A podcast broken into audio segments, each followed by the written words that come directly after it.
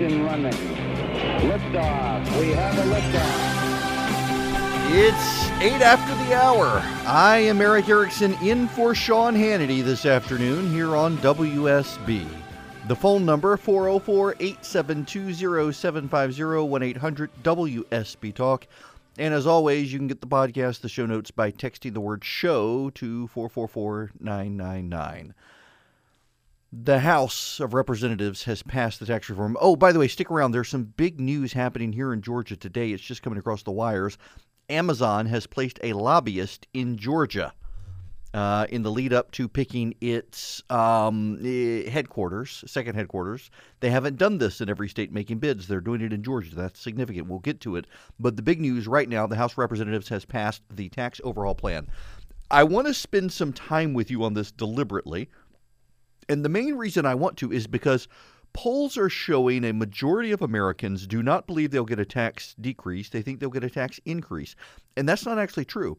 Every tax bracket will get a tax decrease. They've made last minute changes to the plan that ensure you're getting a tax deduction. There are a couple of caveats that apply to very blue states like California and New York that don't apply here in Georgia or in most other states. Uh, but by and large, you will be getting a tax cut. For some people, it won't be significant. The more taxes you pay, the more of a tax cut you will get until you approach $5 million. And above $5 million, you'll get smaller and smaller tax cuts. But uh, let me give you what the law is now and what you're going to get. Right now, there are seven income tax brackets. 10%, 15, 25, 28, 33, 35, and 39.6. After the bill, there are still going to be seven income tax brackets. There'll still be a 10% bracket. The 15 will go to 12. The 25 will go to 22. The 28 will go to 24. The 33 will go to 32. The 35 will stay at 35. And the 39.6 will go down to 37. So it sucks for the people who are at the 35 tax bracket. The corporate tax rate is right now 35% in this country. It will go to 21%. Small businesses right now in this country are taxed at the filer's income tax rate. Well, under the new plan, you'll be able to deduct 20% of the first $315,000 of income. So that's a pretty good tax break for small businesses in this country. Right now, there's a $1,000 per child tax credit in this country that phases out starting at $75,000 for single filers and $110,000 for married filers. Under the new plan, the child tax credit will be $2,000 per child, and it will also be refundable for people who pay no income taxes but pay payroll taxes up to $1,400. It will begin phasing out now, starting at four hundred thousand dollars instead of um, instead of seventy five thousand and one hundred ten thousand for married filers. The standard deduction right now is six thousand five hundred dollars for individuals, thirteen thousand for couples, and then you get a personal exemption uh, for you, your your spouse, and your children, uh, four thousand one hundred fifty dollars. Under the final plan that's being passed today, the personal exemption is going to go away, but the standard deduction is going to be raised uh, 12 to $12,000 for individuals instead of 6500 and to $24,000 instead of to 13,000 instead of $13,000 for couples. So you'll actually get more with the new standard deduction than you did in the past, most likely, um, with the standard deduction plus the personal exemption. Now, right now, you can deduct your state and local income and property taxes from your federal taxes. Under the current incoming plan, you'll be able to deduct $10,000 of property sales and income taxes. You won't be able to go over that. This is what hurts the really blue states, and this is why the Democrats are so mad about it because of the massive uh, property and state income taxes. Now, a lot of these Democrats are pointing the finger at Texas, saying this is going to hurt Texas, but they've run the numbers, and it's really not going to hurt people in Texas, even though Texans tend to have high um, property taxes because they're still not as high as places like San Francisco and New York. Now, estates worth more than $5.49 million right now are taxed at 40%.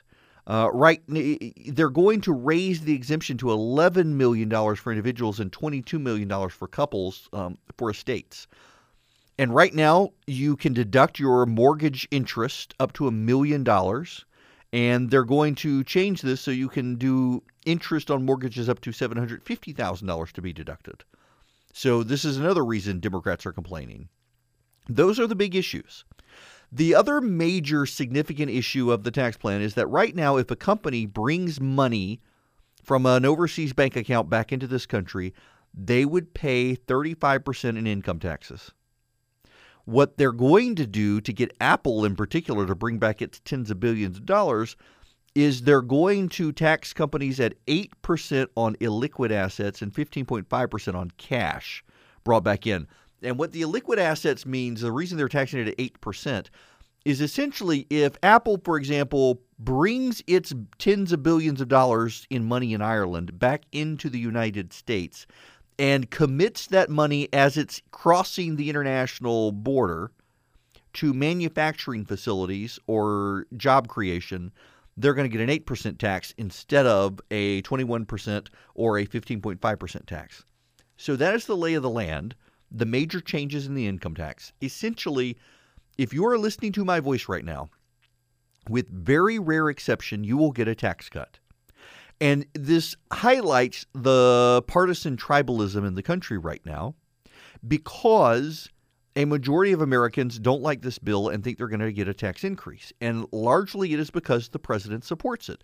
So a lot of people who would otherwise be inclined to give this a fair shake um, have decided that they are going to get a tax increase, and that if the president likes it, it must be bad. The president doesn't know what's in it. He hasn't really participated in the negotiations. But the media spin on this has so fixated on the negatives. And honestly, eh, there have been a lot of people in the media misrepresenting what's actually in the legislation. The fact of the matter is, and this is not spin, this is the reality. This is at least now, um, you're starting to see it on CNN and elsewhere noted that uh, this legislation will give you a tax decrease. In fact, at CNN and Fox and several others, there is a tax calculator where you can go and see whether or not you're going to get an income tax reduction. Where the most tax increases are going to come in are from states that have high income taxes and high property taxes California, Illinois, New York in particular. And you're not going to be able to deduct 100% of that. You are going to become aware that your state taxes are very high. And right now, many people live in blue states, and those states can afford to be high tax states with massive social welfare spending because they know their voters aren't ever going to really feel it since they're going to get a huge deduction for it from their federal income taxes. That's going away and it's going to impact them in significant ways. Now, there is intrigue over this in that uh, you got a situation where Democrats are saying Nancy Pelosi, in fact, about five minutes ago, said this is the worst piece of legislation to ever pass the United States House of Representatives. The worst piece of legislation to ever pass the House of Representatives. In other words, it is worse than the Fugitive Slave Act. It is worse than the Alien and Sedition Acts. It is worse than a whole host of other acts declared unconstitutional um, because she doesn't like it. And she has to say that by and large because her voters in Marin County, California, north of San Francisco are probably going to get a tax increase. And the reason is because most of Nancy Pelosi's voters are exceedingly wealthy and have very expensive homes, and they will no longer be able to deduct all of their mortgage interest. And they have huge property taxes and they're not going to be able to deduct that. So it will be a tax increase on Silicon Valley and um, Northern California elite and Hollywood types and New York City liberals and Connecticut liberals. It's going to be a huge tax increase on some of them. But it's not really a federal income tax increase on them. It's just that the federal government is going to make them start feeling the pinch of their state and local taxes. And they need to be mindful of that. Now, one of the big intrigues this bill now heads to the Senate for a vote where it's expected because Bob Corker is going to support it. And Bob Corker is being accused of changing his mind at the last minute solely because there's a real estate provision in it that changes the way pass through taxation is treated. If you have real estate investments and it passes through your income, how that's going to uh, be effective. Well, I can tell you now for certain Bob Corker was not involved in the negotiations on this provision. He didn't know they were there. They came from a House version. They were reconciled with Orrin Hatch, who led negotiations from the Senate. Uh, Bob Corker didn't know they were there, had to have it explained to him. It turns out that the media has been saying it was going to be a huge windfall for him. It turns out it's not actually going to be a huge windfall for him. And that's not the reason he voted for this. I have it on credible authority from members of the United States Senate that the reason Bob Corker flipped his vote is because of John McCain. He does not like this bill and would prefer to vote against this bill. But he knew if he were to oppose this bill, John McCain would have to stay in Washington, D.C., where he has taken up residence at Walter Reed Hospital fighting brain cancer. And by Bob Corker changing his mind and saying he would support this, John McCain was able to get on a plane and fly to Arizona to rest. Uh, prayers for John McCain and brain cancer is a horrible, horrible thing. And Bob Corker appears to be taking one for the team here. He doesn't want to do it, but he feels obligated to do it so that John McCain can go get rest and ensure that this legislation passes. And Corker's willing to do that. So I'm not a huge Corker fan, but good for him. It was a kind thing to do.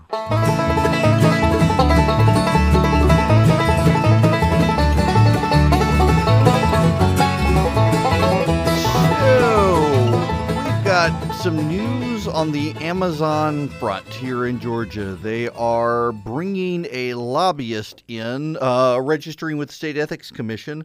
A lobbyist, it sounds like they're seriously considering Atlanta. I wonder how much the, the airport disaster will impact that. Um, but it certainly sounds like they are looking at it uh, more seriously than a lot of people expected.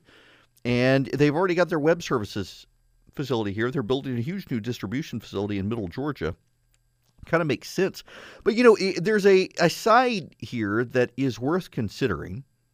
And I really hope there are some members of the legislature listening to this right now. Because you've got a bigger transportation issue than just the roads in Atlanta, whether you tunnel or you bridge them, whether you put in rail. Um, you've got a situation where you've got out south of I 20, everything begins to slow down and things become more rural and less invested. And I would highly recommend whether you look at Columbus or Macon or Savannah or Albany or Valdosta, you've got to expand airport capacity in Georgia, not just road and rail capacity. Look at what happened with the Atlanta airport meltdown yesterday, where you had a massive capacity offload and flights that were diverted had to be diverted to other states. You had some uh, diverted to Myrtle Beach, for example. Have a friend who had a brother-in-law diverted to Myrtle Beach. You had others who were able to get into Chattanooga, blessedly so, but many others couldn't. And had you had a more, um, had you invested in more air runway capacity in Georgia, you wouldn't have had as many people stranded so far from home or so, so far from Atlanta, at least. And some of those that were headed to Atlanta um, at the last minute could have easily been diverted elsewhere, whether to Macon or elsewhere. I mean, you know, I was on the city council in Macon, for example, for a number of years. And if the state added 500 feet of runway, just 500 feet of runway, you could land larger planes and take off larger planes, also diverting some of the cargo capacity from Atlanta that's destined for Middle and South Georgia and Savannah to Middle Georgia. Um, it, it, would be easily doable. Add 1,500 feet, and you're you're talking a whole new ball game. Or look at the Paulding County scenario, where you got people conspiring against Paulding County. The state needs more aviation capacity, um, runway capacity, in the same way it needs rail and uh, transportation. But I would submit that for the study committees about what to do with rural Georgia, you need runway capacity south of Atlanta Because, yes, I realize there are parts of rural North Georgia, some places without even internet access up in the mountains and stuff, uh, but the city is growing mostly north along the I 85 corridor towards Charlotte and up 75 towards Chattanooga. You need to spark some growth south to be able to take some of the capacity. And the best way to do that isn't rail or interstate. It's going to be capacity that involves um, aviation and being able to land cargo planes and things like that in Middle Georgia. I would highly recommend the state look at those sorts of things uh, to be able to do this and even incentivize capacity for Amazon in the state.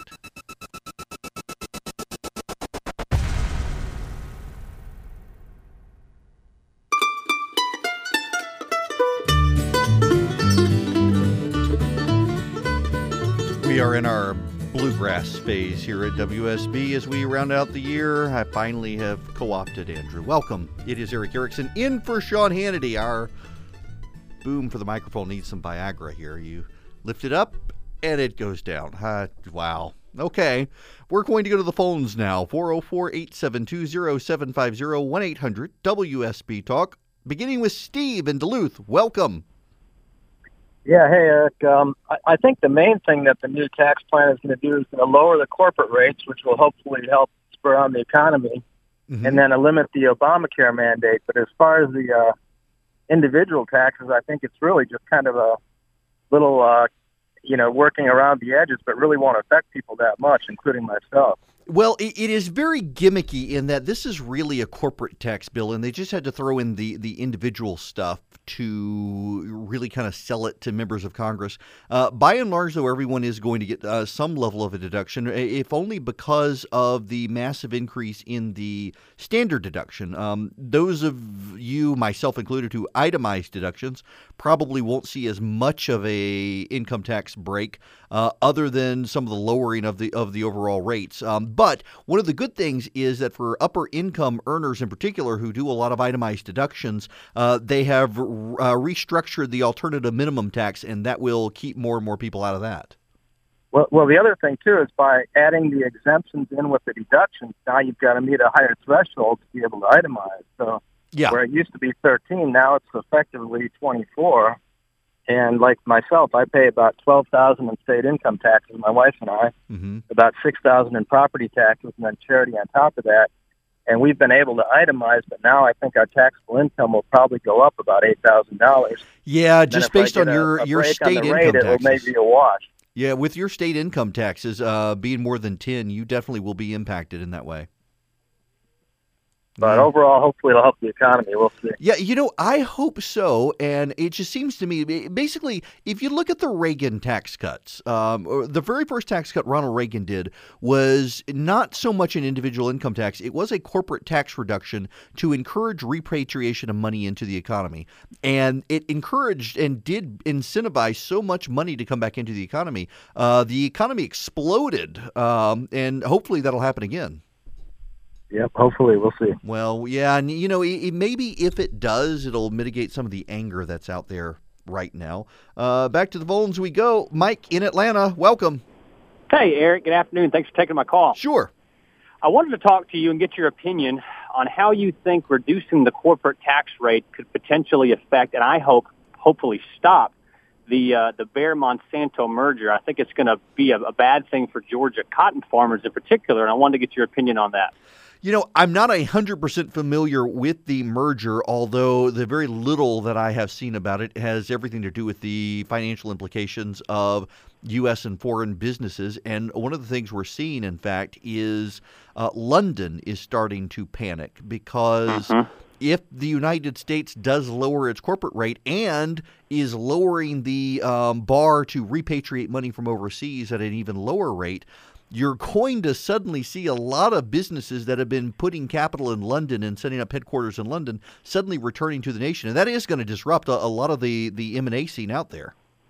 I think that's exactly what the, the the interest behind the merger was was moving a a U.S. based company at 35 percent overseas at I think 16 percent in Germany, and I wonder now we'll have to wait and see, but with it being lowered to 21, hopefully that'll cause them not to move it overseas and, and hurt farmers. So yeah, and, and so keep in mind as well that I mean your tax based on you're you're generally in corporate taxation. Uh, where is your headquarters and where is your company based? Even though you've got international capacity, and if suddenly this American company becomes a, a European company, well, then they have a different tax structure, and this will undermine that. The downside, though, is that keep in mind some of these European countries, Ireland in particular, are still, we're going to be at 21%, and they're down to 10, 12%. And yeah. we're still going to see some companies stay. That's why, by the way, they are doing an 8% repatriation rate on capital if it's going into the investment of buildings and infrastructure, uh, because that then makes it more competitive against Ireland.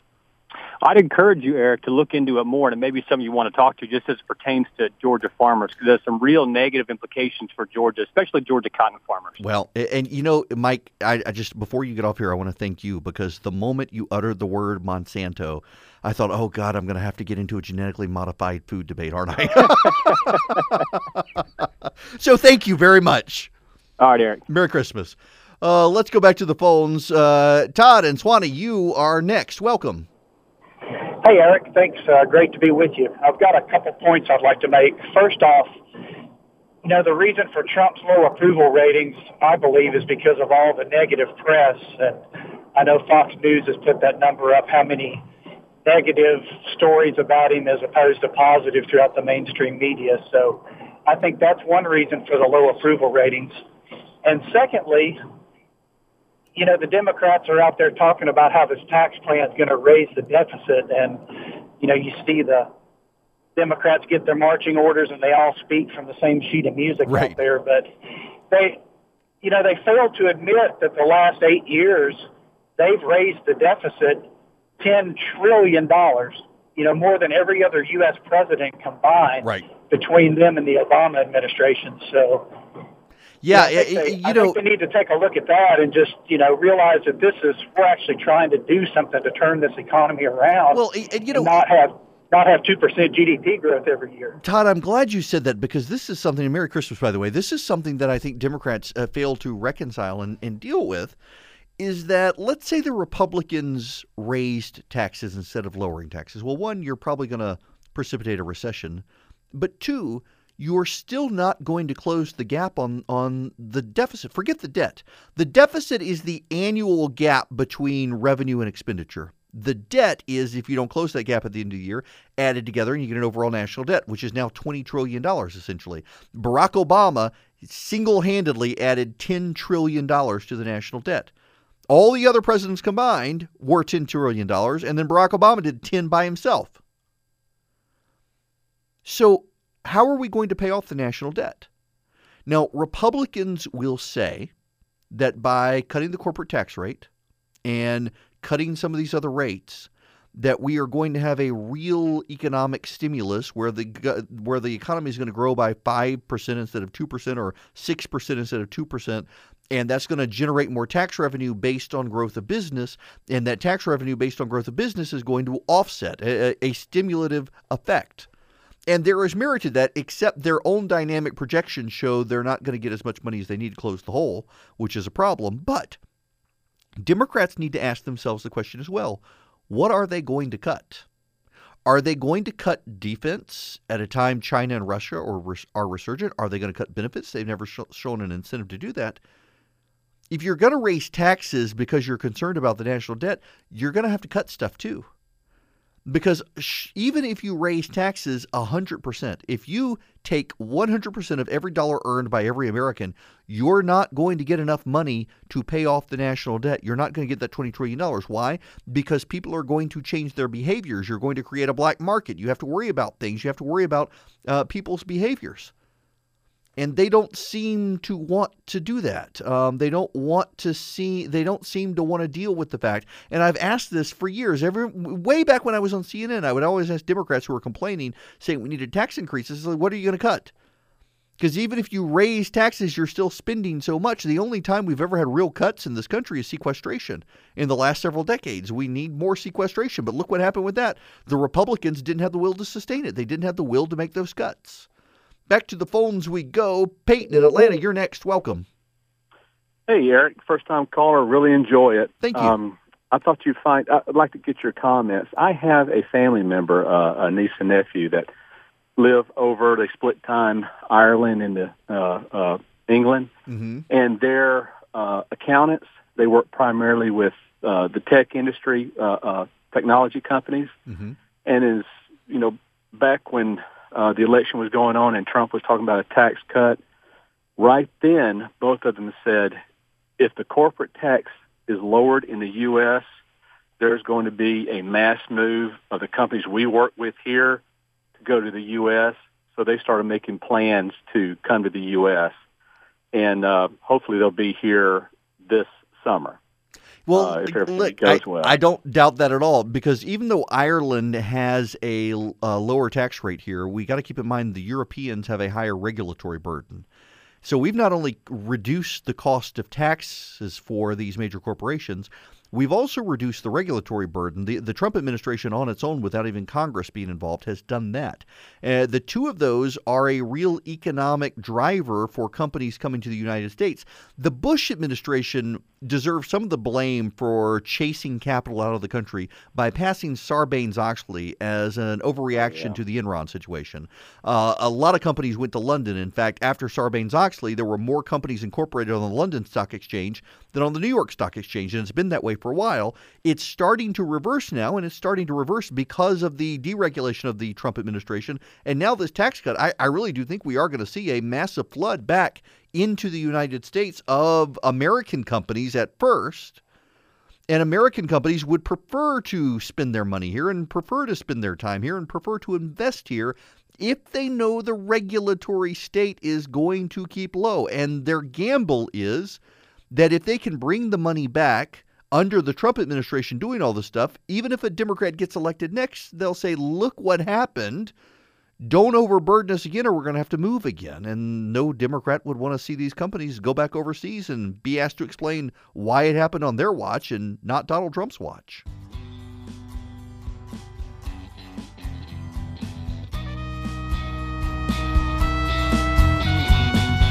It's 56 after the hour. Erick Erickson in for Sean Hannity. Let's go back to the phones 404 872 0750 1 800 WSB Talk. Uh, Steve, you are up next. Welcome. Steve? Yes. Hi there. Hey, hey, Erick. Hey, do you know if it would be uh, advantageous for a small company to convert the LLC to a corporation to take advantage of tax breaks? Well, I, I first uh, I, I, feel obligated as a former lawyer who dealt in taxes to tell you you should talk to your accounting professional and lawyer first. But um, it, my gut would tell me I, I wouldn't be sure, and here's why. Uh, because though the corporate rate is lowered to 20%, remember that if you then draw money from the corporation, you are taxed again. And one of the reasons at the last minute they added a provision to allow you to deduct up to 20% of the first $315,000 of an LLC's income is because they want to try to balance out uh, the treatment of corporations and small businesses.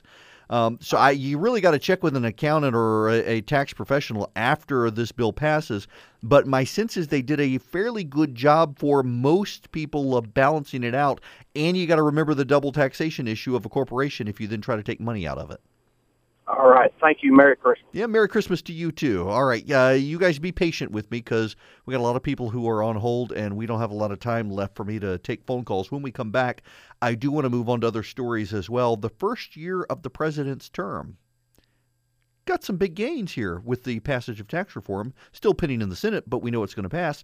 And Sally Yates, she's pinned a big op-ed in in USA Today, basically saying resist um, although more diplomatically than that, makes you wonder does she want to run for the Senate in Georgia? Does she want to run for governor in Georgia? And speaking of the gubernatorial candidates in Georgia, donors among the National Republican Party and in Georgia are still hoping hoping against hope someone will come in. I don't know what their problem is with the current crop of Republicans, but the donors keep making voices that they're not super happy. And of course, we have the Obama Iran deal he scuttled a law enforcement operation against a terrorist organization in order to get a deal with Iran. Barack Obama did that. No, no, not Donald Trump.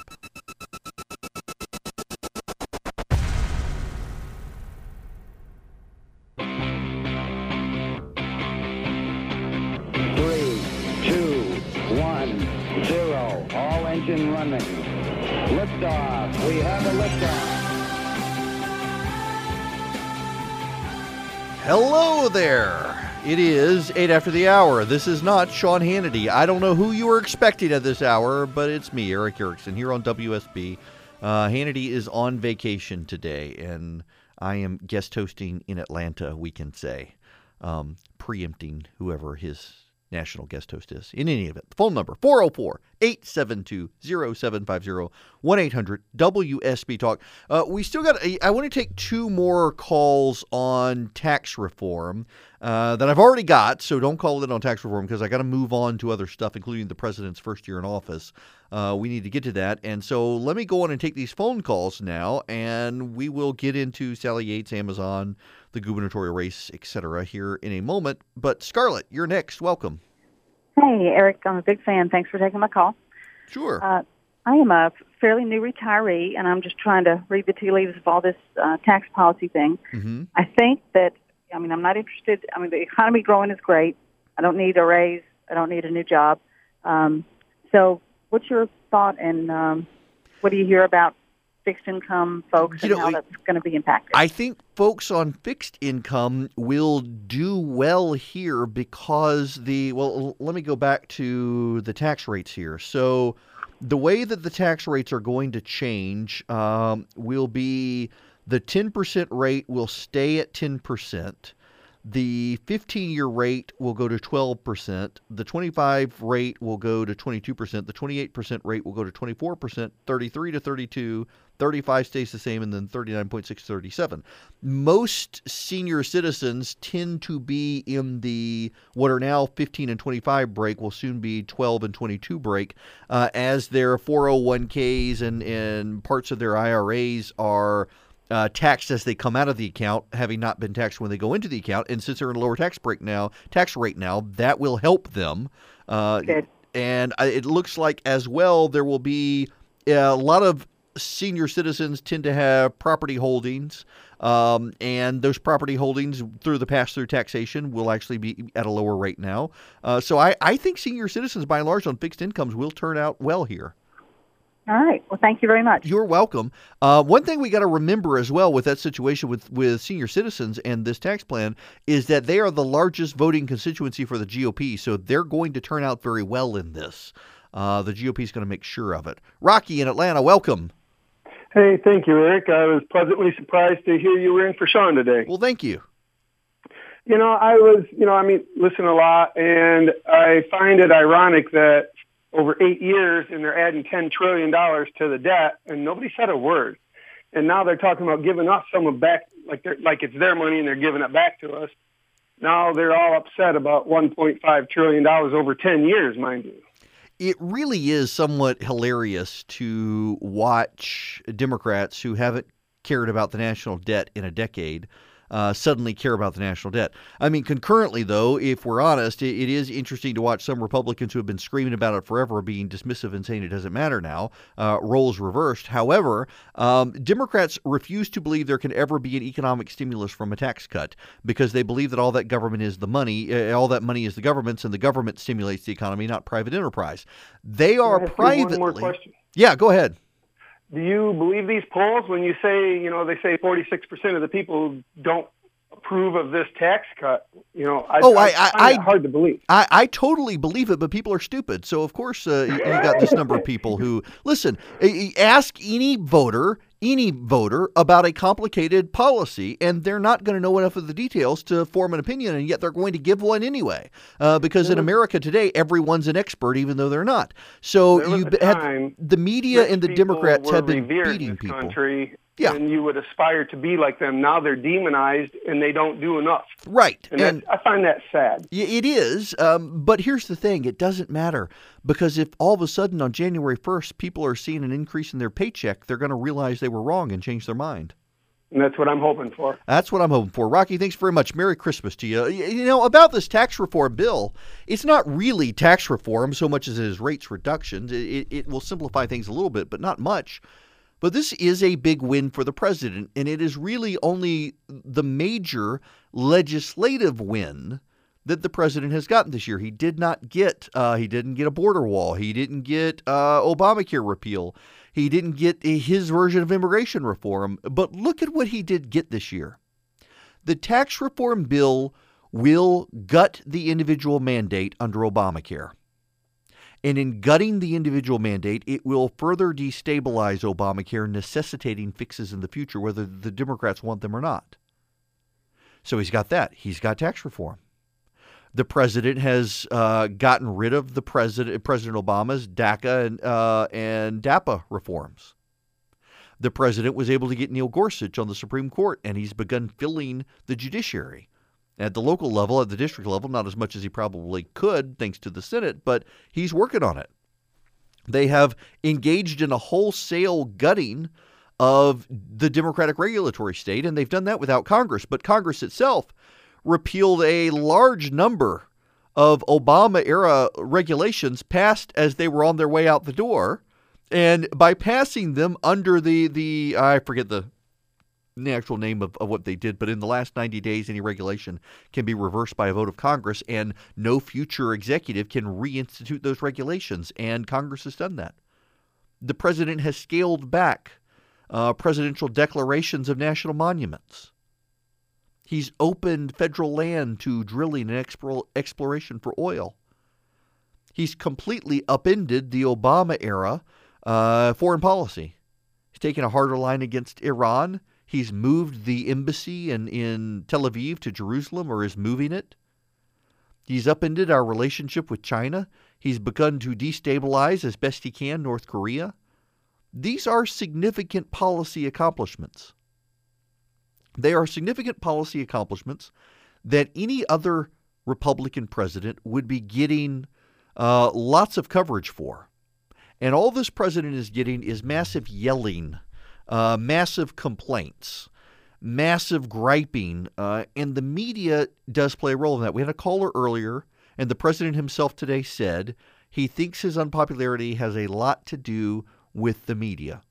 Now, I would note to you that the media has fixated negatively on the president all year, and there have been times where the president's popularity has gone up closer to 50%.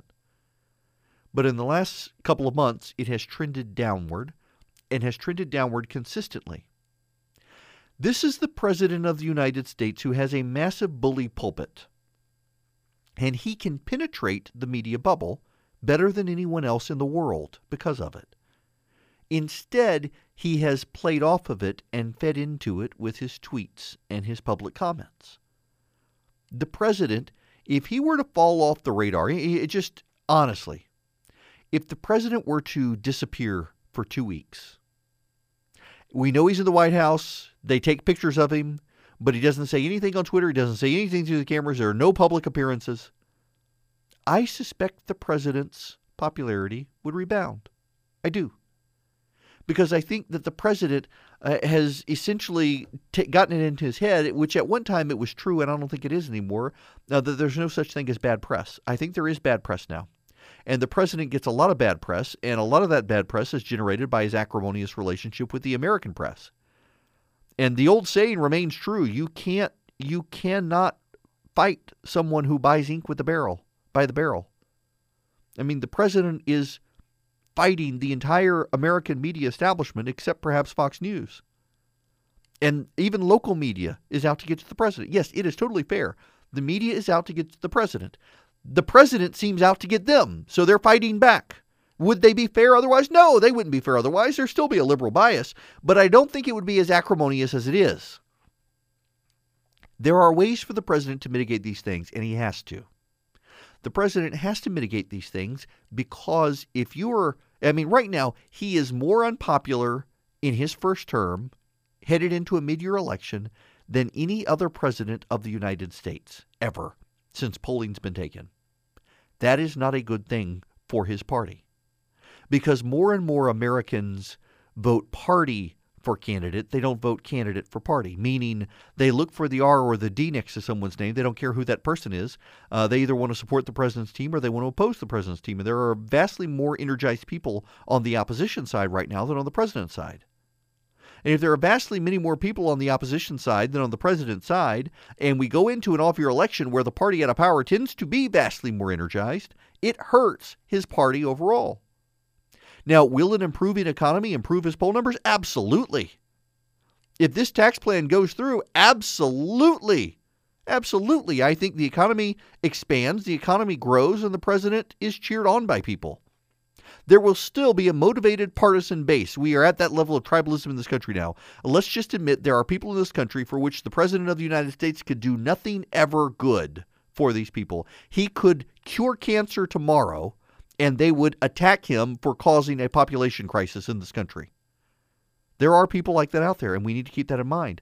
And so what you got to do is you got to figure out how many persuadable people are there and can we mitigate the damage.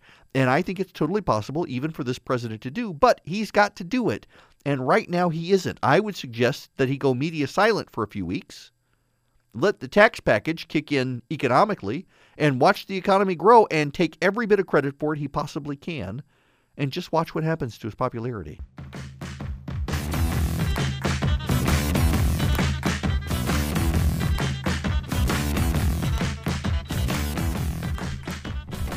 I am assuming by now you guys have seen the video of the F 18s chasing the unidentified flying object over the Pacific. That actually is impressive video because you could tell it's a big object and it just turns in the sky, just rotates on itself. Um, but I, I'm always amazed by people who are so quick to embrace aliens have visited Earth. I, have always wanted to figure out it through surveys what what what is what does the Venn diagram look like between people who believe aliens visit the Earth, people who believe that the robot army is going to rise and overtake us with the singularity, with the singularity, and atheists. Because it, I wouldn't be surprised if it is almost one circle instead of three. Um, I listen. It, it, there is clearly there was an object, and it clearly seemed to defy the laws of gravity and physics, as we know them. But did they? I mean, that's part of the question. I do have to admit that I know a guy, and he works in Washington. He is very prominent in the healthcare debate, and he is all in on belief uh, that there is a Vatican conspiracy to cover up uh, aliens visiting planet Earth. Now, maybe, just maybe, there are advanced aliens out there. And apparently, um, there's another New York Times report, I think, or, or Washington Post, that the military has recovered alloy, metal alloys in some of these places where they've encountered these objects, and there are no known metal allo- alloys. I mean, they, they don't exist on the planet, and yet they found them. Hmm, not, how do we know they don't exist? Maybe it's the Russians. Maybe it's the Chinese. Maybe it's another division of the American government.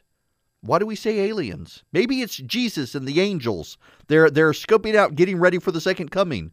I mean that that's just as plausible as aliens. But the fact of the matter is, based on the technology we have now and the technology we have on the present horizon, we're not going to visit those alien situations anytime soon. And the the you know the galaxies in the universe are more and more moving apart from each other in another thousand years at night, assuming Jesus hadn't come back yet, um, the, the, the stars, the constellations are going to look completely differently because the, the, galaxies continue to separate further and further apart. I mean, we don't have the, the capability of traveling by light speed within this galaxy outside of our solar system. We can't travel that fast. I mean, it would take uh, decades to go to the nearest star as fast as we can possibly go, and that wouldn't guarantee a return trip. So to think that there is a an alien civilization that has invented a way to travel faster than light that can get here, maybe they do wormholes, maybe they do inter, interdimensional jumps. I have no freaking clue. But we can't, and we're not going to anytime soon. And so I'm just at a loss as to why we're spending so much private and public resources to investigate stuff because we think aliens, as opposed to maybe another country out there really has a leg up on us technologically and we don't even realize it. Maybe, just maybe, that could be it. And I'm not opposed to trying to figure it out because clearly this was something. That video, there was clearly an object there, and it clearly flew in ways that we don't have anything capable of doing that. What was it? I just don't think we need to jump to aliens immediately.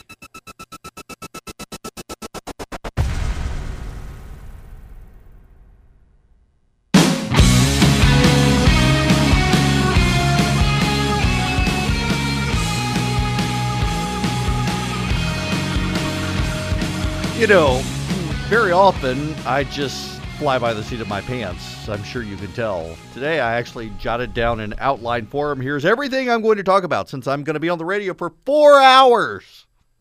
Four hours. The pig farmer just decided to be mean today. I, I, I swear I didn't volunteer for this. he also asked if I could have a meeting with him at 4 p.m. while I'm on the radio. He sat in his office by himself lecturing me and then came and told me what we had decided. In any event, Sean Hannity is off today, and he has a guest host, and so I'm guest hosting for the guest host in Atlanta. The phone number is 404 872 0750 1 800 WSB Talk. I, I got to skip ahead to the gubernatorial story um, because I, I, I, I find it odd uh, now, and, and let me set this up for you this way. We are going to have, in fact, we've got all of the Republicans now scheduled uh, beginning in mid January. We are going to have the Republicans, uh, and we've invited the Democrats, and we're going to bring them in studio here at WSB for a live audience in the live lounge where the audience will be able to submit questions and I will ask them questions. We will have, it'll be a conversation. It's not going to be combative. I'm not going to do the Tim Russert, well, here you are voting against this last year and for it this year, and it's the same bill. What changed, sort of thing. I, I, I want to know who are you? Why are you running? What do you want to do for the state? What are your big policy pushes and vision? And what separates you from everyone else? So, those are the questions. And it'll be probative in those areas. i would like to let the conversation go as it as it goes and build questions off where the conversation goes. And we'll take questions from the crowd as well. You will be invited to participate.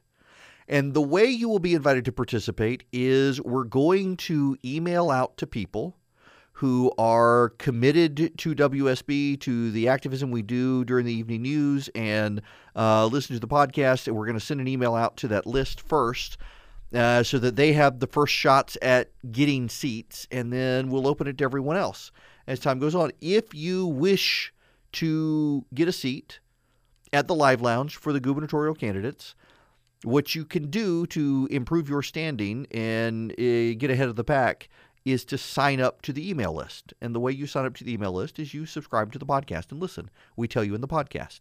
So you can text the word show to 444 999 and you'll get all the opportunities afforded to you of being first in line. And we're going to set up an Eventbrite page. We will send people to the Eventbrite link, and there will be so many seats available. And we are allowing each of the candidates to bring in some supporters or people they want to hear them talk. And so we will have a room where you'll be able to go and you'll be able to participate. Um, but the way to do this, again, is you need to text the word show to 444999. And you got to get the podcast anyway because the Christmas show will be out uh, over the weekend, and you'll want to listen to it. If you're traveling, you'll still not want to miss it. And I do have to say how very fortunate I feel to be at a station that will allow me these last few years to do a Christmas program uh, and to talk about uh, the reason for the season and all that. Uh, I very much appreciate it. But that gets me into the, the gubernatorial race here, where donors in the state are still whispering to political reporters that they are uninspired by the Republican field. Uninspired. We have a lieutenant governor, a secretary of state, and two state senators, and a retired soldier running for governor in Georgia. They have had regular accomplishments, um, and they're all good people. And to the extent that donors are not excited, and I keep seeing these stories building, and I've had reporters asking me about them, and my response is that they're always, always unexcited by donors. They are always turned off by the candidate. Not the donors. The donors are turned off by the candidates. The donors are always unhappy. The donors are always uninspired. I think the real question is look at the grassroots and where the grassroots. And the grassroots seem to look at these candidates and they're starting to gravitate to candidates and they are on the Democratic side. I got to tell you, so Stacey Abrams has given an interview to a group where she has said that uh, she doesn't believe in triangulation because the people you're trying to reach out to call you a hypocrite, and the people who you're with think you don't have don't really have the uh, principles you claim, and so it's a no-win situation. I really think that Stacey Abrams is playing the donors for the fool on the Democratic side, and it's working because they're not very bright, these donors on the Democratic side these days. Uh, they've had such a good run at investing wisely over the years, they've started to get lazy, and they're believing the hype. And it is mind boggling to me that Democrats are looking at Stacey Abrams' campaign versus Stacey Evans and saying, we're going to go with her instead of Evans. Now, she is a charismatic leader. She got along well with Republicans in the state legislature, but she's also a progressive. She organized at the at the Netroots Netroots Nation thing they had in Atlanta this past year. She her campaign was behind a protest of Stacey Evans protesting Stacey Evans for being white. Do you think that's going to go over very well with independent voters in the state that a candidate for governor organized a racial protest against a white person? I don't think it would go over any better than than organize a protest against a black person. And yet it happened. And yet nationally, Democratic um, Democratic donors have been just wowed by Stacey Abrams, but locally, you'd be hard pressed to find major Democrats who really support her, even those who have let her uh, use their name because of her support for them. Uh, you talk to them privately; they're not very excited about it. Uh, the, and this is going to be a, a, nationally a problem for Democrats, as the Democratic Party has decided everyone hates Trump and it's safe to be a liberal. They're going to be as liberal as they can, and I think it comes back to hurt them over time. 404 872 0750 1 800 WSB Talk. Those are the numbers. Let's go back to the phones. Dan, you are next. Welcome. Hi, thank you so much for taking my call. Sure. Uh, really appreciate it. I'm uh, just here for business uh, in Atlanta, uh, flying back to D.C. tonight. Actually, you think you're flying back? Yeah, I hope I'm. I hope I'm flying back. Thankfully, just for the day. Uh, but I just wanted to point out the fact that you know the last year under unified Republican control, we've seen an incredible amount of activity, especially at uh, you know the House and the Senate side. You know, before this, Democrats were talking about how Republicans were obstructionists and do nothing and and now we've seen, you know, a Supreme Court nominee go through and, and is sitting right now. Uh, we see uh, getting out of the disastrous TPP, uh, Paris Climate Accord. You know, we're about to pass a historic tax reform. Um, we're going to take on immigration uh, after we get past uh, a CR and, and debt ceiling. And, and, you know, the fact of the matter is we're seeing action that's helping the American people. And Democrats can't stand that because of the fact that they're sitting on the sidelines saying things like the tax reform bill is not going to help Americans. It's certainly going to help Americans. It's going to help myself. It's going to help you. It's going to help all your, your listeners. And it's going to help American businesses, too. I don't understand how they could they could sit there and, and, and talk about this well, um, you know, let let's here's my theory, Dan, on why the Democrats are doing this, and I think it's narrative building. Um, they know it's not true. They're using the same arguments that they use every single time. I mean, every time the Republicans submit legislation, it is the worst piece of legislation to ever become before come before this Congress. They say it every time.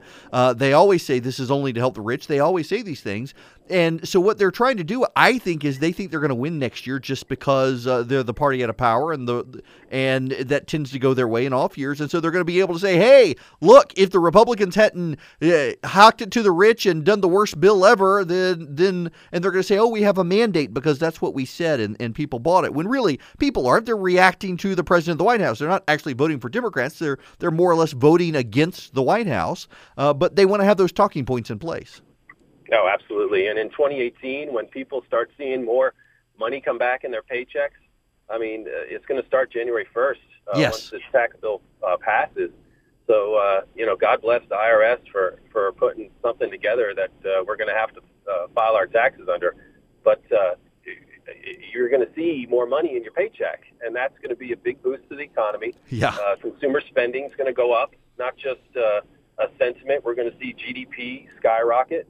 Um, the stock market might even go higher. It's uh, it, it's really something that is going to be such a positive net impact in 2018, and I'm so glad that the Republicans were finally able to get something passed. I know Congress only acts when there's an emergency. Well, there's an emergency, and they finally got their act together. Amen. Dan, uh, safe travels and Merry Christmas to you. All right, Merry Christmas to you too. Thank you. Yeah, uh, Dan is right here, folks. Uh, that when you and you, when your skeptical friends who think they're actually getting a tax increase suddenly realize they've gotten a tax decrease, it's not like this is going to blow up in the Republicans' face. What they have done is they they have pulled a trick Barack Obama pulled with Obamacare, and they have set landmines that will explode beneath the Congress in 2026. See, in order to get this through under reconciliation, it can't impact the national debt long term. And so they have to cut off the tax benefit in 2026. So whoever is in charge in 2026 is going to have to deal with this or see all the rates go back up, see the corporate tax rate go back up, all that. Uh, and that is going to cause uh, major problems for whoever is in power. And it gives the GOP a big campaign issue that year uh, against Democrats to say, oh, they, they voted for a tax increase or they let a tax increase happen. It, it totally political on that front.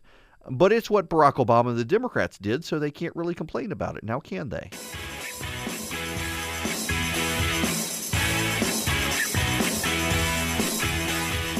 It is 55 after the hour.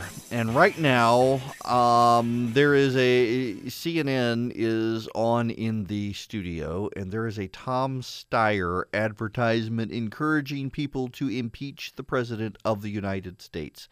Democrats, you should know, are somewhat livid about this because they don't think that actually will motivate the Democratic base as much as it will motivate the Republican base. The Democrats are already motivated. The key for the Democrats next year is to just make sure the Republicans don't get motivated, and they're really afraid that a guy like Steyer is going to mobilize Republican opposition to the Democratic wave that is otherwise probably building. We'll see. Um, but if he wants to throw money away, uh, let him throw money away. Now, in his thinking, by the way, Tom Steyer, he's the the gay billionaire Democrat who poured money into Georgia to make it look like there was huge opposition to religious liberty in Georgia when the people who were actually calling members of the state legislature turned out many of them weren't actually from the state. It worked. I mean, it, it, he spent his money wisely on that. Uh, a very, very liberal guy, and and he's his thinking here is that the Democrats are going to win anyway. And what he wants to do is to be able to say, hey, look, it is the impeach Trump thing that really fired up the opposition, and so now you have to impeach him. Of course, then you get Mike Pence, and he won't like Mike Pence either. He'll start an impeach Pence opposition. I, I wonder if the Democrats taking back Congress helps Donald Trump in the same way the Republicans taking back Congress did help Barack Obama. Because he has somebody to run against. Right now, Donald Trump is trying to run against the media but the media isn't in Washington obstructing his agenda. It is, to a degree, Republicans in Washington incompetent, unable to push his agenda. So I suspect, uh, suspect strongly that if the Democrats do take back Congress, that it actually helps Donald Trump. He actually has somebody to campaign against. He actually has someone he can point to and say they're the bad guy. Because right now he can't really do that. I mean, people see the Republicans. They say, "Well, you control the Senate." They don't think, well, there's a filibuster. We got to get the Republicans. No, no, they, they see Republicans control the Senate. They should be able to do this. And he has a hard time processing it, or the voters do. The Democrats, I, I do think, are probably going to take back the House. I just don't know that they're going to take back the Senate. It's certainly easier now for them to be able to take back the Senate because they picked up Alabama when no one thought they can. And if they just pick up uh, Arizona and Nevada, then uh, they they got the Senate. If they can pick up Arizona and Nevada, the problem is that Hillary Clinton lost, with the exception of Nevada. Hillary Clinton lost every single state up for play in the Senate this year. That's not good for the Democrats, but they are incumbents, and incumbents play on defense, and they tend to win. Um, they may be able to get Heller in Nevada because Hillary won there and he's not super popular, but elsewhere, I don't know.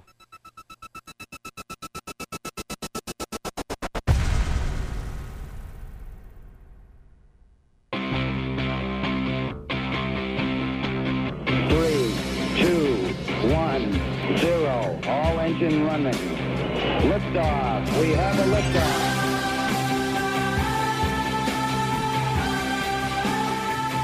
Well, my phone is lighting up like a Christmas tree uh, with breaking news alerts from every news organization. And uh, now also, Charlie just sent me this one. It, it is hitting the airwaves. CNN breaking in right now with this. The House of Representatives going to have to vote again on the tax reform package. Why? Because um, there was a Senate procedural rule violation.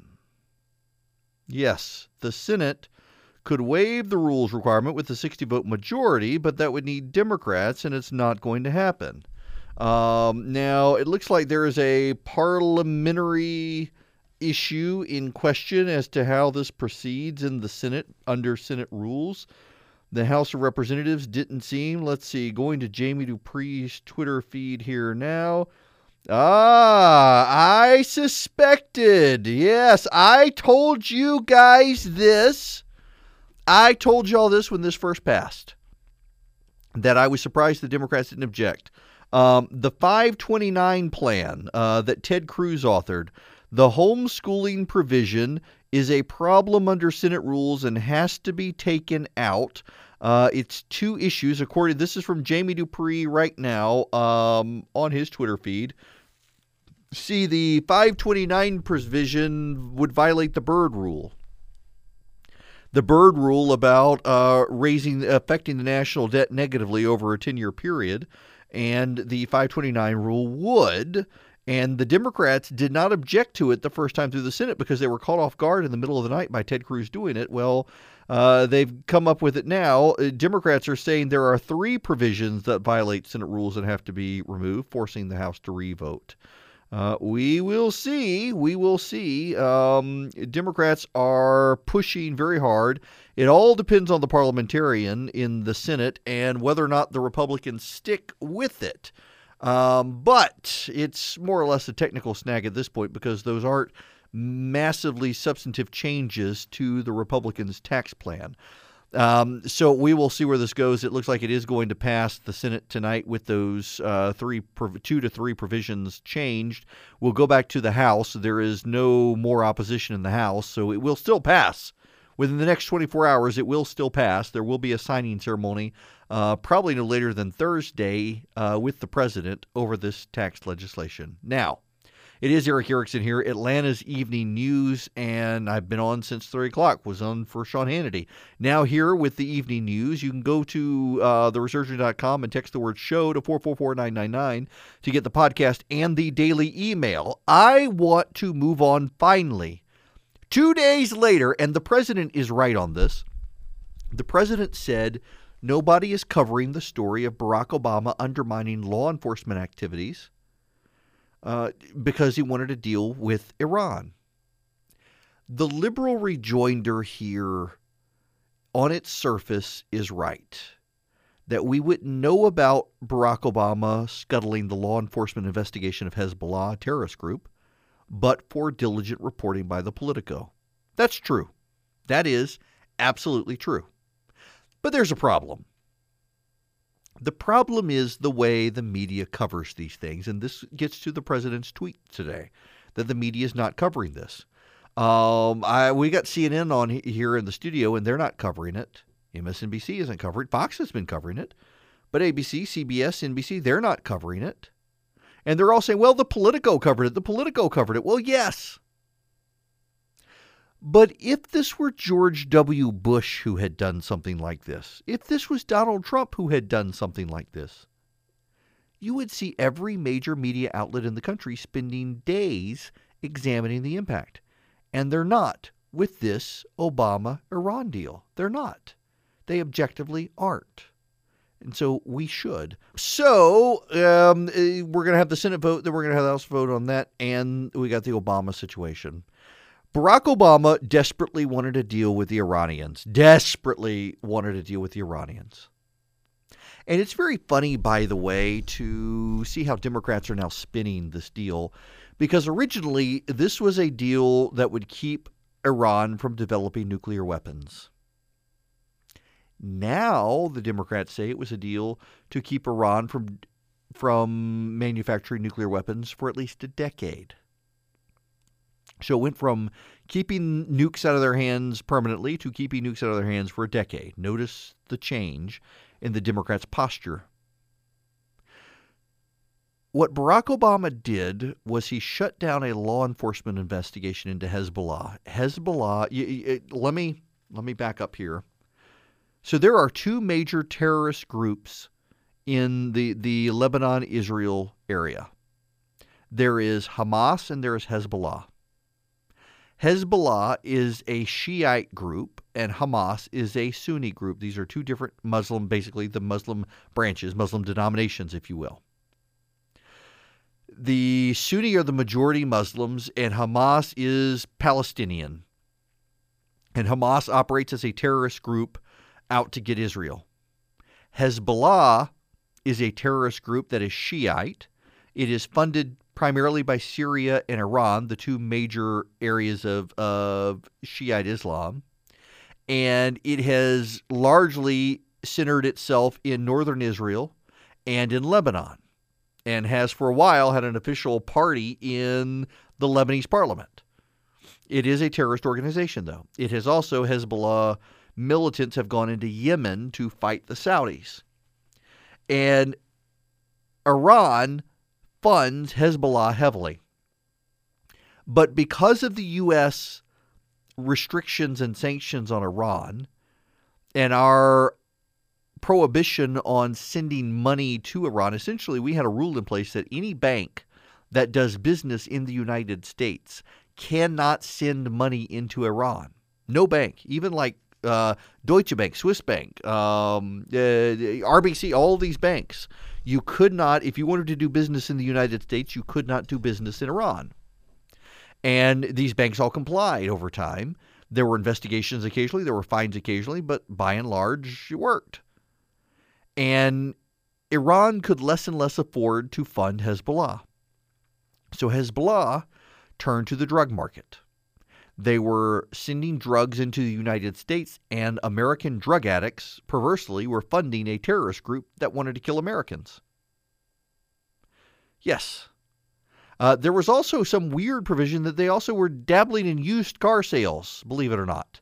But mostly it was drugs. They were they were manufacturing opioids and cocaine and marijuana and they were flooding the west with these drugs. They were controlling the trade. They were going to south america working with drug cartels uh, developing new trade routes for drugs and the dea and other law enforcement agencies were working very hard to shut it all down. And they were being quite successful. And it was impacting hezbollah's money. And iran protested. If we wanted to, if they wanted a deal if the Obama administration wanted to work with Iran on a deal, they had to stop the DEA and law enforcement from shutting down Hezbollah's drug trade. And the Obama administration agreed. The Obama administration chose to allow a drug trade into the United States so that they could get a deal with Iran. The president is tweeting that the media is not covering this, and the media says, "Well, we read about it in the Politico. That's a that's a media outlet. That's true. That's fair." But now it's buried. Now it's gone. Now it's off the page. Now they aren't talking about it. And they aren't because there is a bias. There is a media bias. This is a narrative against Barack Obama, and the thing the media feels compelled to do is to protect his legacy. If this was a Republican who had done this, uh, this would be all over the news for days. There would be a major examination of it. This is an example of media bias. Again, it's not so much in what they cover but in how they cover things. It is how they choose stories. It is how they choose to promote stories. It is their placement. It is the negative story about the Democrat appears on the 15th page of the newspaper, and the negative story about the Republican appears on the first. But they can say, oh, well, we covered them both. We gave them the same number of words, but you didn't place them similarly. Similarly situated stories should be placed similarly.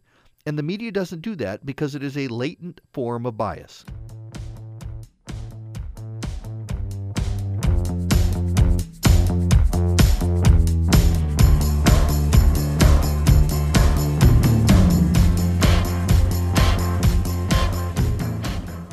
Y'all, I want to spend some time talking about Plant Vogtle. We need to talk about Plant Vogtle. Uh, we also need to spend a little more time talking about transportation.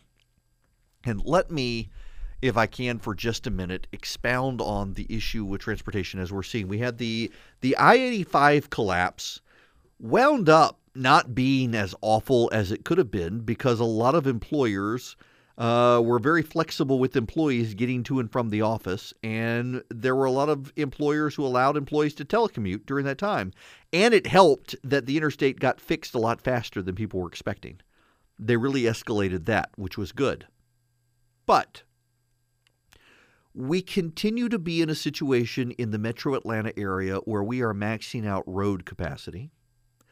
I am not a fan of light rail. Heavy rail, I'm more a fan of. Light rail um, seems to never be able to pay for itself in any sort of way, and never to be able uh, is never able to ease the burden of government subsidization in the way heavy rail is, which can also move in more people.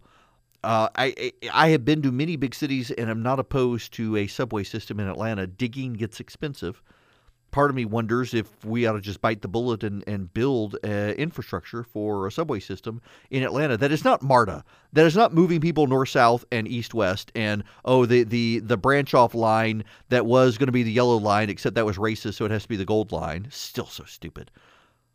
Um, I just MARTA doesn't cut it for me, and it's still outrageous that they were charging people to ride MARTA from the airport the other day when Chick Fil A, the private company, was giving away free chicken sandwiches to people. By the way, some dude was able to score a waffle from Waffle House and put his Chick fil A chicken on top of it and was bragging about it. I, I the other passengers who were stranded might have killed him, uh, but he was at least able to pull it off for a photo before getting killed.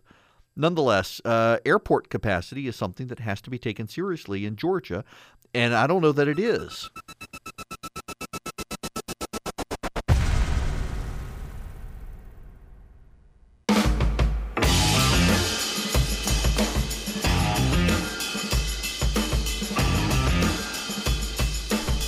It is 39 after the hour. The House of Representatives is going to have to vote again on the tax bill because of Senate provisions. By the way, I, I do have to say that uh, the parliamentarian has said that Ted Cruz's 529 provision uh, violates the Byrd rule, but all they have to do, a, a majority vote, would overrule the parliamentarian on that issue. Um, it's just there are a lot of senators, including Bob Corker, who don't want to give Cruz that win. So it looks like it'll be stripped from the legislation. It's still good legislation, um, but it could be improved with that provision.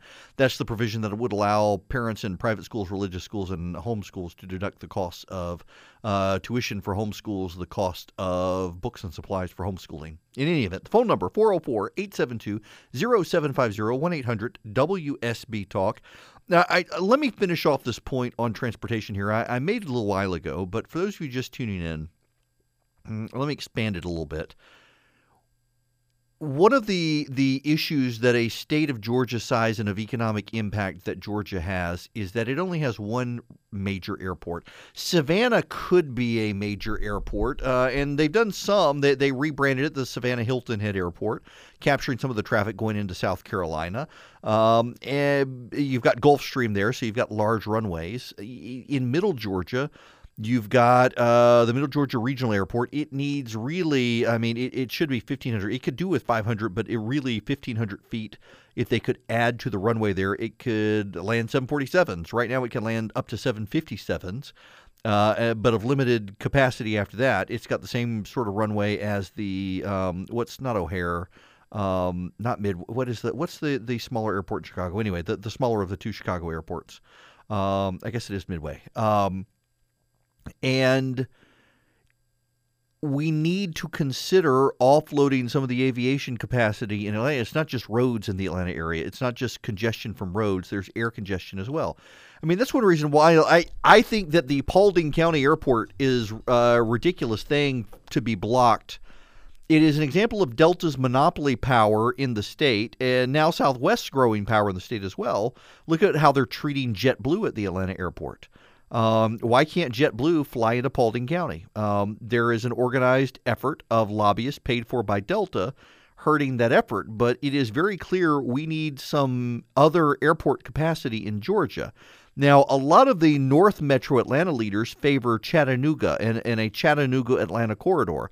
I personally would support something on the south side of the city, whether it's the Middle Georgia Regional Airport down in Macon or Savannah, Columbus, Albany, something like that. It, primarily because at the Atlanta North Corridor to Chattanooga and Greenville, South Carolina, and Charlotte are growing organically already.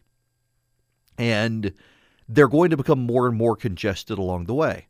And while David Ralston, for example, the Speaker of the House, is deeply worried about investment in rural Georgia, uh, give them time. I mean, increasingly, it, it's harder and harder to take snapshots at night, astrophotography shots in North Georgia, uh, because the lights of Atlanta ever encroach, even in places like Blue Ridge, Dahlonega, um, you name it. But go down to Middle Georgia, go down to South Georgia. You have vast open spaces, rural and poor. And the state needs to do a job of figuring out how to attract investment to those areas. Because you're just going to turn Atlanta into a disaster area constantly by increasing the population base here and increasing the jobs here. But bring in Fortune 500 companies, and they don't have anywhere else they can go in the state uh, because of airport capacity and, and internet infrastructure and things like that. The state's got to figure these things out. Uh, they got to figure out how to get these corporations to Georgia without just saying come to Atlanta or Alpharetta or Roswell or Gwinnett County. Uh, they they need to to spread out in the state, uh, and they can spread out because of existing rail and road infrastructure, but they can't because of airport infrastructure. That's part of the problem here. And you know they're also thinking of. I, I was talking. Um, to Bill Crane earlier today, saying one of the other proposals instead of tunneling under Atlanta is to build bridges on top of the existing interstates. Super expensive, billions of dollars um, to build new interstates that are literally sit on top of the old interstates, which is what they've done in New York, Chicago, and elsewhere. An easier solution would be to help build um, capacity for airports out of Atlanta. And it's not just to attract business to the state outside of Atlanta. Look at what happened with the airport meltdown. Many of the flights were diverted to other states. They couldn't get them close to Atlanta because there were no other airports in it, in the area that could help uh, that that could handle them. Some of them went to the Middle Georgia Regional Airport because that airport can handle uh, the MD-88s and, and some of the regional commuter jets. But the big 737 800 and 900s, the 757s and higher, uh, at full capacity, they had to land them in Myrtle Beach. They had to land them in Chattanooga. They had to land them in Charlotte. They had to land them in, in South Carolina. They couldn't get them to Atlanta. And they couldn't get them close. They could have gotten them close. Like, I, I got a buddy who Delta sent a bus to pick up his plane in Myrtle Beach. Uh, it was an overnight trip by bus to Atlanta.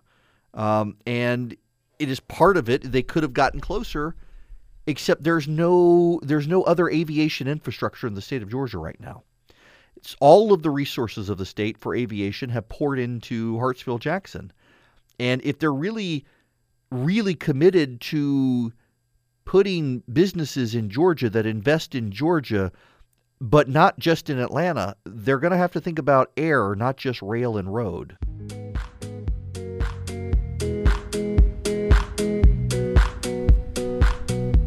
It is 55 after the hour. The phone number 404-872-0750 1-800 WSB Talk. Uh, to the phones we go. Robert Cartersville, you are up next. Welcome.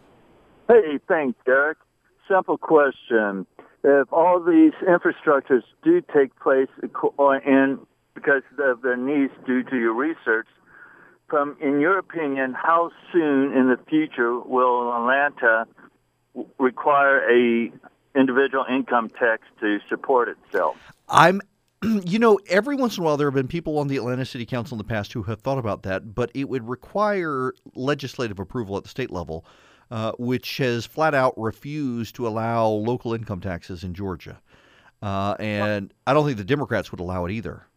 Well, it sounds like then property taxes are going up, up, up. Yeah, eh, I mean, there's there isn't a huge way to pay for this unless the state builds a statewide infrastructure plan. But then you know the problem is in the past, the rest of the state has always felt like they are paying for Atlanta and they get ignored, and they have a real argument of why should we pay for Atlanta when uh, Atlanta's not doing anything for us. And I'm I I, they, there's some merit to their argument there. There really is. Um, and I, I I do wonder when the state is going to get a clue that you can't just focus on the metro Atlanta area. You do have to focus on the Savannahs, Augustas, Macons, Columbuses, Albanys, Valdosta's, uh, and the parts in between. You do have to focus on the rural areas. Now, there are, it makes it unattractive for some companies, but as some of these areas are starting to grow with distribution centers and the like in middle Georgia and along the coast, well, it becomes more attractive. But you got to have the airports to get people there because they don't want to fly into Atlanta or out of state and then drive several hours to get there. They want to be there. Uh, so the state's got to look at that in order to get people there. Now, when we come back, we got to move on because 2017, it's not going to be what everyone said it would. I'll explain.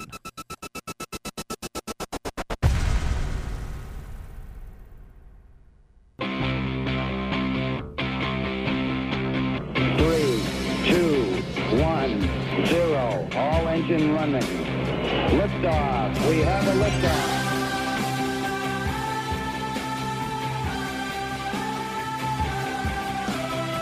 It is 9 after the hour. I am Erick Erickson here, News 95.5 AM 750 WSB, theresurgent.com. Uh, one more month at Fox News. The phone number, well, you should know it by now 404 872 0750.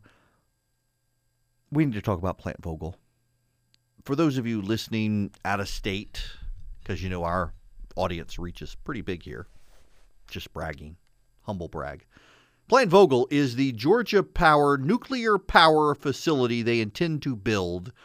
And I was opposed years ago when the Georgia legislature changed some laws and rules that allowed them to proceed. And I am not an opponent of nuclear power, I am an advocate of nuclear power. And I think if you wish to support a, a, clean air and clean water and uh, oppose global warming, you should support nuclear power. Yes, there are downsides, um, but unlike wind power and solar power, you can always get the nuclear power to work. You know, and there are some parts of the country now that are beginning to have crises where they have so gone to wind power when the wind doesn't blow, they're having blackouts. Australia is having this problem. Um, bigly. Australia is having a New Queensland. Uh, the state in Australia has totally shut down its coal power plants, doesn't have nuclear, uh, and is using wind and solar. And they have had an unusual bout there of not very sunny days without a lot of wind, a very stagnant air, and they're having massive blackouts. They've had to get Elon Musk to come down and build a multi billion dollar battery facility I'm not opposed to nuclear power. Nuclear power is a good thing. France gets more power from nuclear power than they do from coal, wind, solar. I think we should have nuclear power. But Westinghouse was the contractor for Georgia Power. They've gone bankrupt. There are cost overruns, and we're kind of in a in a bad situation, a catch twenty two here, because if the state regulatory system, the Public Service Commission, doesn't approve proceeding with the power plant, Plant Vogtle, well, Georgia Power is going to have to eat the loss, and the way they're going to eat the loss is they're going to raise rates on consumers and try to sell for scrap what they can. If the state does approve continuing with Plant Vogtle, they're going to build a nuclear power plant that in the best in the worst projections I should say in the worst viable projections show that the plant won't be able to pay for itself. It will never become a profitable nuclear power plant. So we're in a situation now where we either scrap it and see rates go up to pay for a nuclear power plant that will be leveled, or we see rates go up to pay for a nuclear power plant that will never be able to actually pay for itself. Not a good situation for anybody to be in. Westinghouse, again, uh, was the contractor, and Westinghouse decided that they would build the facility based on their existing uh, schematics for nuclear power plants, and they've gone bankrupt. And the costs over in South Carolina, you should know, where they shut down uh, the building of a nuclear power plant, have been phenomenally high. There's not a good situation here for anyone. You can bet this is going to become a political issue next year for Democrats trying to take back the Public Service Commission as well. Um, eh, but again, it, wind and solar power don't work well in Georgia for a variety of reasons, dependent upon location. By the way, my buddy Fred points out that uh, the airport expansion in Lawrenceville as well got killed off uh, by concerns about uh, competing with Delta, and so that never got built, never increasing airport capacity in the state. But back to Plant Vogtle.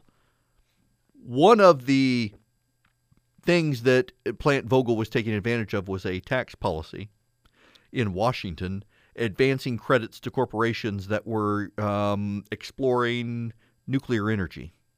That tax credit is going away in this tax reform plan that will be passing the Senate later tonight. Um, it is going away. They're leaving the wind and solar power ones. They're, they're getting rid of the nuclear one. And as it goes away, suddenly this plant, which was only marginally economically viable, is now even less economically viable. There really is no good situation here. They may, I mean, eh, Tim Echols is noting today that if they sell the parts for scrap, they may get 10 cents on the dollar. Not enough to make up the difference. Part of me, part of me thinks and I am eh, not strongly bound one way or the other on this. My opinion may change. But part of me thinks we've come this far, see it through. And the reason I say that is because the alternative, if we're not going to build new coal powered plants, is wind and solar. The problem is that anyone who has ever lived in Georgia knows that solar power is not a super viable option here because we have a lot of cloudy days. And so it's not an efficient source of power. Wind power is fine along the coast in Georgia. In fact, if you drive I 75 as regularly as I do, you will say, for the longest time, I thought they were plane wings coming down the interstates on the back of uh, flatbed 18 wheelers. Uh, but it's not. It is blades for windmills that they're putting in along the coast in South Georgia and that's totally viable out there. It, it, it's totally viable. Uh, and the wind blows fairly regularly over the ocean, uh, but it's not always viable. Like, for example, in, in parts of middle and south Georgia, where you can go days where it is relatively windless. So you need something that generates power 24 7 because those wind and solar only generate power at certain times. And if we're not going to build more coal powered plants, we need an alternative. We're not going to build more dams and try to do hydroelectric in Georgia. So nuclear power is it. There are plenty of new schematic designs out there for nuclear power. None of them would be appropriate for Plant Vogtle at this point.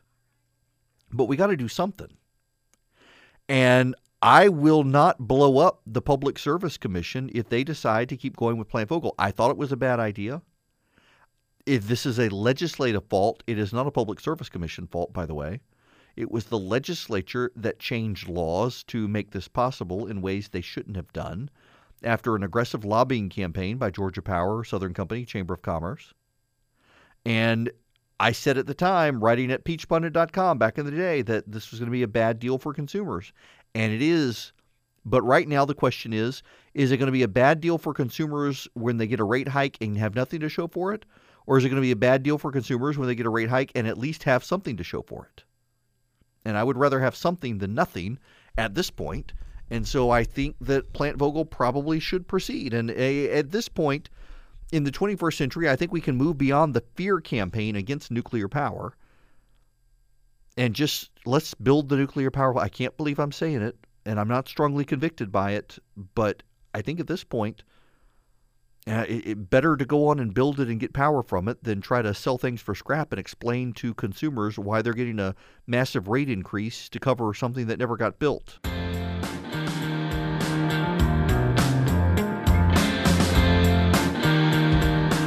It is 625. I am Erick Erickson. Y'all, there's a story that's been circulating out there that the uh, HH Department of Health and Human Services, particularly for the CDC, has banned the use of certain words, including science-based and evidence-based, uh, diversity. Those are some of the words banned, and it, this was a big story. I wrote about it at the Resurgent. And I kept writing, if this story is true, it doesn't sound good. If this story is true, they shouldn't be doing this. If this story is true, it sounds censorious. Because it sounded to me to be too good to be true, but it was in the Washington Post and picked up by other media outlets. It turns out not to be true. Nope. Um, a, a writer at National Review did something the Washington Post apparently didn't do and called HHS officials. And the HHS officials said that they're not banning the use of words at the CDC. They produced a style guide, and the style guide recommended that certain words be avoided because they are overused, and certain words be avoided lest they raise the eyebrows or inquisitiveness of members of the Budget Committee in Congress, particularly the Republicans. So, uh, transgenderism, research into transgenderism, uh, they wanted to not use that if other words could be used in case Republican members on the Budget Committee say, why would you be funding this stuff in the Trump administration?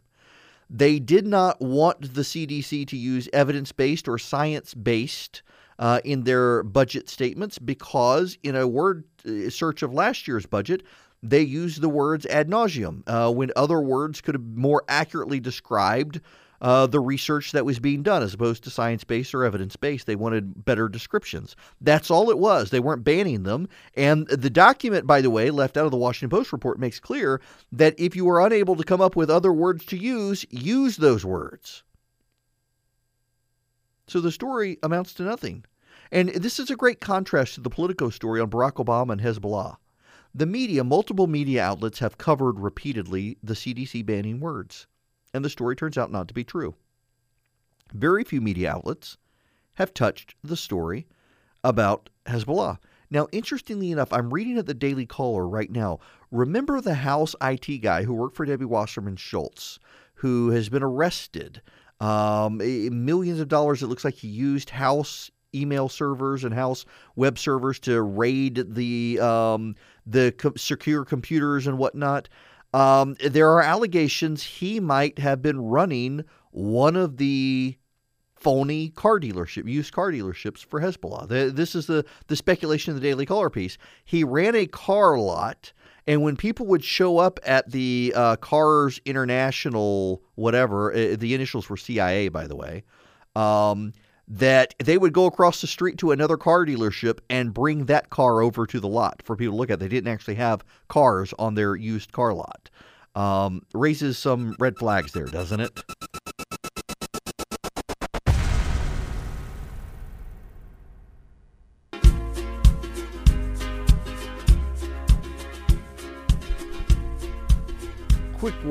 Uh, on Plant Vogtle again. Uh, Sam Nunn, the distinguished former senator, uh, Democrat, he has come out and said that uh, it is worth continuing Plant Vogtle. Um, he realizes the costs and realizes the problems and realizes the overruns, but thinks long term it's still worth it. And, you know, look, again, if we're not going to continue with coal power plants, it makes sense that we do nuclear. And I realize there were a lot of uh, people on the left, environmentalists on the left, who are opposed to nuclear power. Um, because there is waste from nuclear power plants, and you got to deal with the the waste. But uh, what else are you going to do? Um, you can't it, listen. W- there was a time when we relied on solar power, wind power, and even the burning of animal waste to provide power and it was called the Dark Ages. I think we probably need to continue on with Plant Vogtle even though it's costly. Um, it should have never been started, but now that it's been started, uh, we might as well see it through. Also, I do want to get into Sally Yates here in a minute, but a Mexican journalist has been shot to death at an elementary school Christmas party in Veracruz, becoming the 10th journalist killed in Mexico. The journalist, 34 year old Gomaro Perez Aguilando, was attending a Christmas party at his child's school. He covered crime news for local outlets. He started an online news site. He also worked for the local government in, in various capacities. He belonged to a preventative program for safe coverage of the State Commission for Attention and Protection of Journalism since 2015, uh, which refers to the mechanisms for reporting the diminished danger and high risk events. Nevertheless, regrettably, he was had not made us aware of having received any threats. Essentially, he was uh, a targeted journalist. He hadn't received any threats, and he did not notify uh, the state that he would be going to this kid's Christmas party, his own child's Christmas party, and he's been gunned down killed in front of his own child. I bring this up because there is a daily meltdown among journalists about President Trump's treatment of them. They are not getting gunned down at their children's Christmas programs. They're not. Everything these days is off the charts. I mean, uh, tax reform package, the worst bill ever. Republicans uh, are going to kill people. Uh, trying to repeal Obamacare, people are going to die.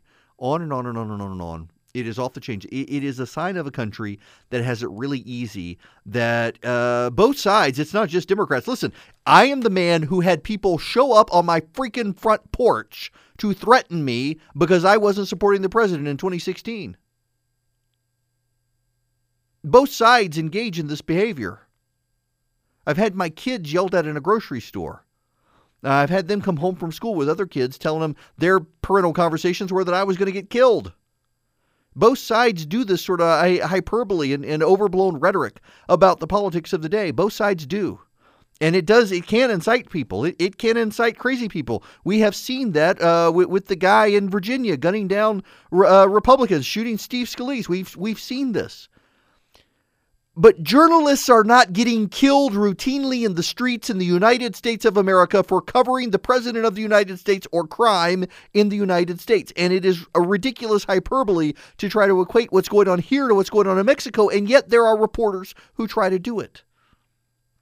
And we should use incidents like this to remind the American media who thinks that eh, we're on the verge of some sort of dictatorship or something. You have it really, really good. So stop, stop complaining. Okay, so Sally Yates, uh, y'all know Sally Yates. She's from Georgia, and she has pinned an op-ed in USA Today. What are we as a country? Time to decide. Over the course of our nation's history, we have faced inflection points, times when we had to decide who we are as a country and what we stand for. Now is such a time. Beyond policy disagreements and partisan gamesmanship, there is something much more fundamental hanging in the balance. Will we remain faithful to our country's core values? Our founding documents set forth the values that make us who we are, or at least what we aspire to be. I say aspire to be, be because we haven't always lived up to our founding ideals, even at the time of our founding. And da da da da da da da da da da da. And she concludes, we are not living in ordinary times, and it is not enough for us to admire our nation's core values from afar. Our country's history is littered with individuals and factions who have tried to exploit our imperfections, but it is more powerfully marked by those whose vigilance towards a more perfect union has prevailed. So stand up, speak out. Our country needs all of us to raise our collective voices to support our democratic ideals and institutions. She's running. You don't pin something like this unless you're running for political office if you're in Sally Yates' position. Is she running for governor in Georgia? Is she running for the Senate in Georgia? Is she going to run elsewhere? I don't know. But she's running for something. If she's doing something like this, she's running. Now, here's the thing, and, and this is uh, this I got to say. Sally Yates is pinning is pinning a piece saying we got to stand up for our values. One of the fundamental underlying founding principles of the United States of America and the colonies of the United States to which it is the successor is religious freedom. The Pilgrims came over here because of religious freedom. Maryland was established because of religious freedom. The states put religious freedom as in the very beginning of the Bill of Rights. Every of one of the founding states took religious liberty seriously. And yet Sally Yates comes down on the side of the gay person who would force the Christian to bake them a cake for their wedding. So don't tell me she's standing up for the value the founding values of this country when she will prioritize 1960 sexual revolution values over the founding values of this country related to religious liberty. That's a bunch of horse manure. She can preen all she wants, but until liberals start standing up and saying, you know what, we should be able to leave each other alone and disagree, and I don't have to shop there without the state coming in and shutting you down because I disagree with you. Until they do that, I don't believe them. They can morally preen over founding values all they want but forcing a Christian to bake a cake for a religious ceremony that violates his beliefs. We're not saying no gays allowed because Jack Phillips, before the Supreme Court, he allowed gays in. He even willing to give them a wedding cake. Just wasn't going to customize it. And Sally Yates would have been on the side against him. That's a problem.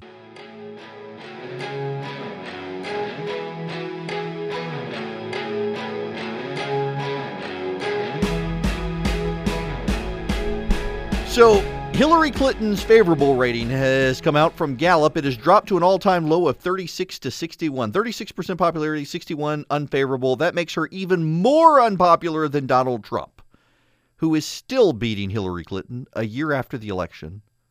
Still beating Hillary Clinton in terms of popularity. This is that's crazy. Um, by the way, 2017 has something that everyone said it wasn't going to have. Can, can anybody guess? What is 2017? I guess I should say, what does 2017 not have that everyone said it would have? Everybody, every news outlet at the beginning of 2017 said this year would have something that it does not have. Every major publication, CNN, uh, the New York Times, the Washington Post, uh, the, the London Telegraph, the London Times, the London Sun, the Canadian Press, the Australian, they all said this year would have something that it turns out it doesn't have. Record for hottest year. Nope. Nope. 2015 and 2016 beat 2017. It will only, in the best case scenario for environmentalists, be the third hottest year. They all said this would be another record breaking year, and it's not. And on that note, my friends, I'm out of time, and we'll see you guys tomorrow night.